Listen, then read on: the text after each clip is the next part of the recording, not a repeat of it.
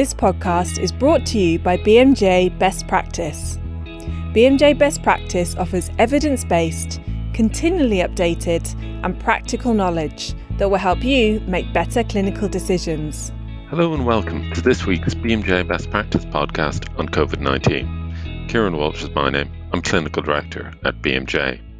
In this week's podcast, we're going to focus on some important issues related to vaccination to management of the disease and to management of associated conditions. To tell us how the guidelines can help with these issues, we have on the line Dr. Abigail Davies, Section Editor in GP, and Emma Scott, Section Editor, who both work on BMJ Best Practice and BMJ Learning. So, to start with Emma and vaccinations in the first instance. Emma, tell us about updates to vaccine recommendations for pregnant women in the UK. In mid April, the Joint Committee on Vaccination and Immunisation updated their advice, and they now recommend that all pregnant women should be offered a COVID 19 vaccine at the same time as the rest of the UK population, uh, based on age and clinical risk group. Before that, the recommendation was that only pregnant women with a high clinical risk or high risk of exposure were offered the vaccine. This was because the vaccine clinical trials didn't include pregnant women, so there wasn't any evidence that they weren't effective and safe in pregnancy, but with the uncertainty, uh, routine use in pregnancy wasn't recommended.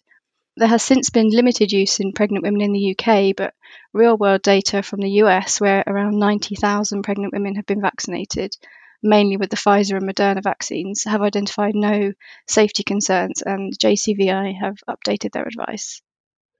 Th- thanks, Emma. And I wonder what vaccines should be given to pregnant women. Yeah, the JCVI have said that the mRNA vaccines, so Pfizer and Moderna, are the preferred vaccines for pregnant women of any age coming for the first dose, as this is um, where we have the real world data from the US. However, anyone who already had one dose of the Oxford AstraZeneca vaccine can have their second dose with the same vaccine, unless there was any serious side effect. Okay, thank you. And what about breastfeeding? Yes, breastfeeding women, um, JCVI have said that they can be offered any suitable COVID 19 vaccine. Okay, thank you. That's very clear. And have there been any other updates on any of the other COVID vaccines? Uh, yes, there have been some updates on the use of the viral vector vaccines. Um, in the US, use of the Johnson & Johnson Janssen COVID-19 vaccine was paused for a time in April as the FDA and the CDC reviewed reports of blood clots with low platelets following vaccination. Um, however, use of this vaccine has now resumed, and the FDA and CDC have said that the available data show that the vaccine's known and potential benefits outweigh its known and potential risks in people aged 18 and over. Uh, they have advised that women under 50, especially, should be made aware of the rare risk of blood clots with low platelets, um, and that other vaccines are available to them where this risk hasn't been seen. And in the UK, the JCVI have now advised that people aged under 40 um, are preferably offered a vaccine other than Oxford AstraZeneca. Um, this is a change following the recommendation in early April to offer a preference to those under 30. This is advised, obviously, where alternatives are available, and only if it doesn't cause a substantial delay to being vaccinated. Okay, thanks, Emma. That's very helpful and clear. Let's move on to Abigail and the management of other conditions during the pan- pandemic. Um, so, uh, Abigail, there's been a recent study of patients with myocardial infarction during the pandemic. Can you tell us about that? Yes, that's right. There was a study looking at hospital admissions um, for patients who had had an acute myocardial infarction in England between February and May 2020, um, and that was over 73,000 patients in total. The researchers compared this group of patients with the patients who were admitted in that same time period over the three previous consecutive years. Um, and their findings are interesting. So they found that Black and minority ethnic patients who were admitted during the pandemic were more likely to present with a STEMI, an out of hospital cardiac arrest, or cardiogenic shock compared with the pre pandemic period. Before the pandemic, Black and minority ethnic patients experienced longer delays to reperfusion compared with white patients, and this difference became more pronounced during the pandemic. The researchers also found that black and minority ethnic patients admitted with an NSTEMI during the pandemic were less likely to receive coronary angiography and had a longer median delay to reperfusion compared with white patients.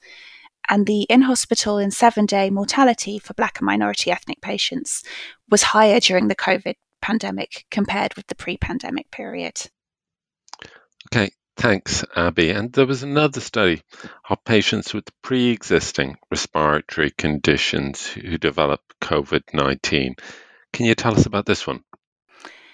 So, this study looked at patients aged 16 and older who were admitted to hospital with COVID in England, Wales, and Scotland between January and August 2020. And in total, there were over 75,000 patients included. And the researchers found that patients with asthma were significantly more likely than those without asthma to receive critical care.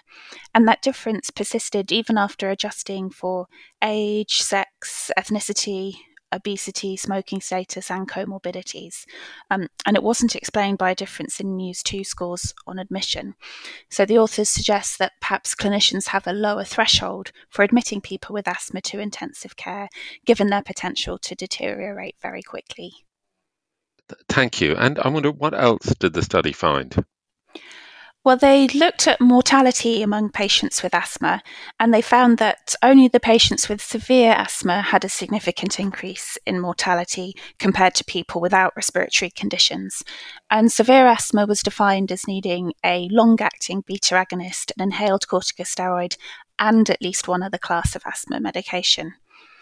Um, interestingly, they also found that in patients aged 50 years and older, inhaled corticosteroid use um, in people with asthma was associated with a lower mortality compared with patients without an underlying respiratory condition, um, but the mechanisms for that are still unclear.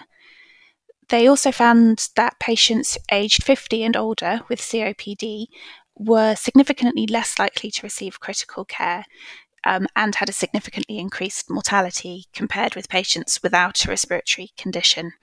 But these patients were more likely to receive non invasive ventilation and oxygen. And the researchers felt that the markers they studied probably didn't fully account for patients' frailty when discussions about treatment escalation were held. Um, so it's likely that these a conscious decision was made that these people wouldn't be suitable for care on the intensive care units. And the Global Initiative for Asthma 2021 report has just been released. I wonder what did they say about the management of asthma during the pandemic? Well, their advice is pretty similar to the 2020 report. Um, they stress that it's really important for patients to keep on taking their regular preventative medication, particularly inhaled and oral corticosteroids, because stopping those suddenly can lead to a worsening of asthma. Alternative treatments, including biological agents, should be considered for patients with severe asthma in order to avoid long term oral steroid use. And it's really important that all patients have a written asthma action plan and that they know how to modify their medication and how and when to seek medical help in case of an exacerbation. COVID 19 vaccination is recommended for patients with asthma, um, and there should be a gap of at least 14 days between the COVID vaccine and any other vaccine, including influenza vaccine. Okay, thank you very much, Abby and Emma, and thanks to all for listening. We hope that this has been helpful, and we hope you'll be able to put what you've learned into action to better diagnose and manage affected patients. If you want to find out more, Click the link in the podcast to sign into BMJ Best Practice and look at the content on this and other relevant diseases. Thank you once again.